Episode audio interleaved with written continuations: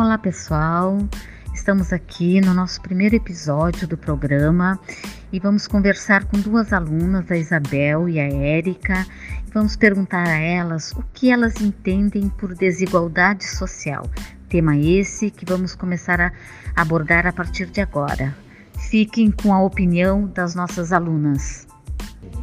Desigualdade social para mim é onde muitos têm muito e os que não têm nada, não têm nada. Ou seja, não é dividido igualmente, não é dividido a renda. As pessoas não têm a mesma oportunidade, né? o dinheiro fica centralizado em quem tem muito, não é passado para os que têm menos e quem tem menos tem cada vez menos. O que, que você entende por desigualdade social?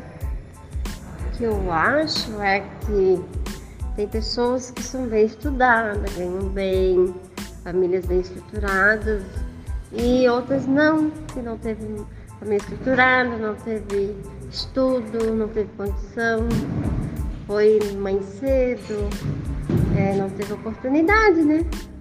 E daí tem uns que tem mais, tem menos. Um tem uma casa boa, outro tem uma casa né, desfavorecível, nem tem, né?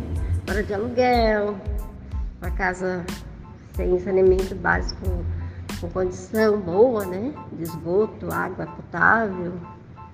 É isso que eu acho. Uns têm águas minerais e outros não têm nenhuma água.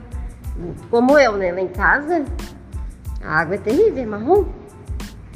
É isso que eu acho a diferença.